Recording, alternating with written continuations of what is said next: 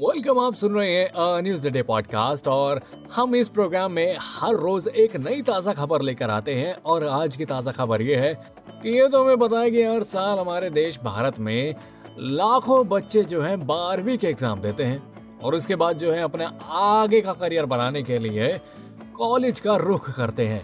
अब ऐसे में सेंट्रल गवर्नमेंट ने सीयूईटी यानी कि कॉमन यूनिवर्सिटी एंट्रेंस टेस्ट की शुरुआत की, जिसके लिए लगभग एक लाख सत्ताईस हज़ार सैतीस बच्चों ने अब तक आवेदन कर दिया है।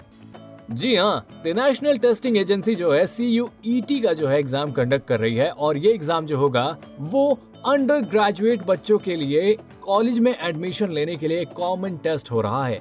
अब तक इसके अंदर जो है 45 सेंट्रल यूनिवर्सिटीज आ चुकी हैं और ये भी कहा जा रहा है कि इसके अलावा और कई लोकल यूनिवर्सिटीज ऐसी होंगी जो कि इस एग्ज़ाम को अडॉप्ट करके अपने यहाँ पर एडमिशन लेने का फैसला ले रही हैं। सी यू ई टी यानी कि कॉमन यूनिवर्सिटी एंट्रेंस टेस्ट एक सेंट्रलाइज्ड एग्ज़ाम है, जिसके थ्रू जो है बच्चे लगभग 45 सेंट्रल यूनिवर्सिटी में सिर्फ़ एक कॉमन एग्ज़ाम देकर एडमिशन पा सकते हैं। और अभी तक जो है, इसके अंदर दिल्ली यूपी बिहार और हरियाणा से ज़्यादातर बच्चों ने अप्लाई किया है। और इसके लिए अगर आप भी आवेदन करना चाहते हैं तो सात मई तक जो है आप आवेदन कर सकते हैं। जिसके बाद जो है एक कॉमन एग्ज़ाम होगा और आप आगे की अंडर ग्रेजुएशन की पढ़ाई के लिए अपने फेवरेट कॉलेज में एडमिशन ले पाएँगे।